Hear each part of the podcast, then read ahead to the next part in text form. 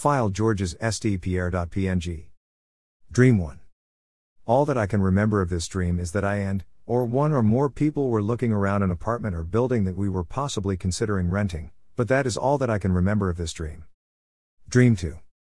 This dream involved me watching videos about rumors that Georges Saint Pierre, GSP, and another mixed martial artist were preparing to come out of retirement to have a mixed martial arts, MMA, match, maybe not against each other, but I cannot remember. And that is all that I can remember of this dream. Dream 3. This dream involved me remembering a possibly fictional, false memory from my childhood where I was a kid at my male cousin D's mobile home. My Aunt J and my male cousin CE, E, were there too, and CE was in the kitchen frying some food.